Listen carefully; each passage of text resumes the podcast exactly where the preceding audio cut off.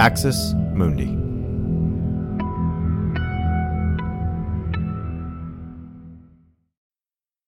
I am officially running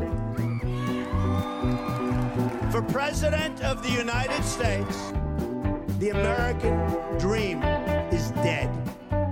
Please, please, it's too much winning. We can't take it anymore. We have to keep winning. We have to win more. We're going to win more. Okay, welcome to Straight White American Jesus. I am Brad Onishi, Associate Professor of Religion at Skidmore College. And I'm Dan Miller, Associate Professor of Religion and Social Thought at Landmark College. Last episode, uh, we called it 81%, and we were looking at how and why 81% of white evangelicals voted for Donald uh, Trump. And we left the discussion with a key question. We had put forward, or at least I had put forward, the thesis that Republican or politically conservative identity is a part of the religious identity of contemporary white evangelical Christians. But it brought up the question of how did that happen? Uh, there was a time uh, in in our relative lifetime when there was no religious right as we now experience it. And so, what we want to look at today is how that came to be. How do we get from a time when to be an evangelical Christian was not necessarily to be a Republican or politically conservative, and vice versa? How did that develop?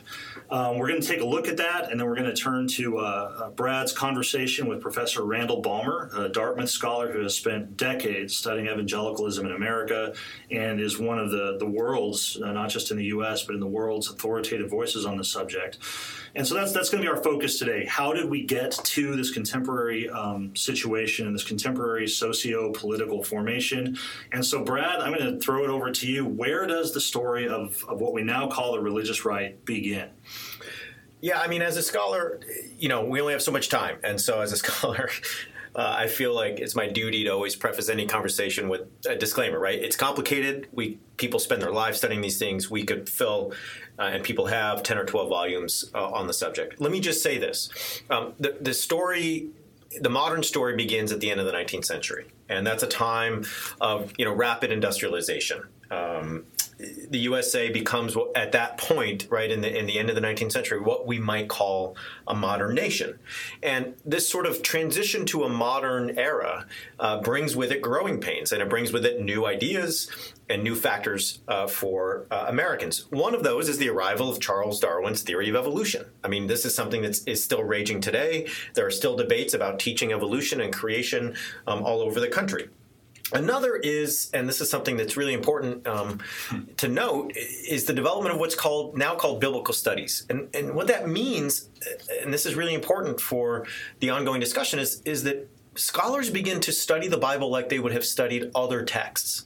Okay, so they took um, the blinders off and said, "Okay, let's study this book historically. Let's study this this text uh, from a literary perspective.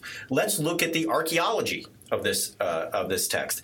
And by doing that, and by deconstructing this sort of sacred text, they opened up a whole new can of worms. Okay, so we have these things happening. And again, if you want to read about those those um, all of those sort of movements and all of those phenomena, there's fantastic text that that happens. But by the end of the century there's a major split between Protestants in this country. Okay, so there's kind of two types of American Protestants that emerge into the 20th century. One are what uh, are often referred to as mainline Protestants or liberal Protestants.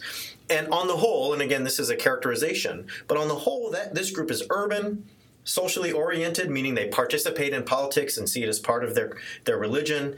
They see the gospel of Jesus Christ as fundamentally about improving society, helping the the um, the vulnerable, the sick, uh, those who are most in need. They see Christianity as accommodating modern culture, not at odds with it. They're open to science and they're open to biblical criticism. Thanks for listening to this free preview of our Swag episode. In order to get access to the full episode and so much more, become a Straight White American Jesus premium subscriber by clicking the link in the show notes.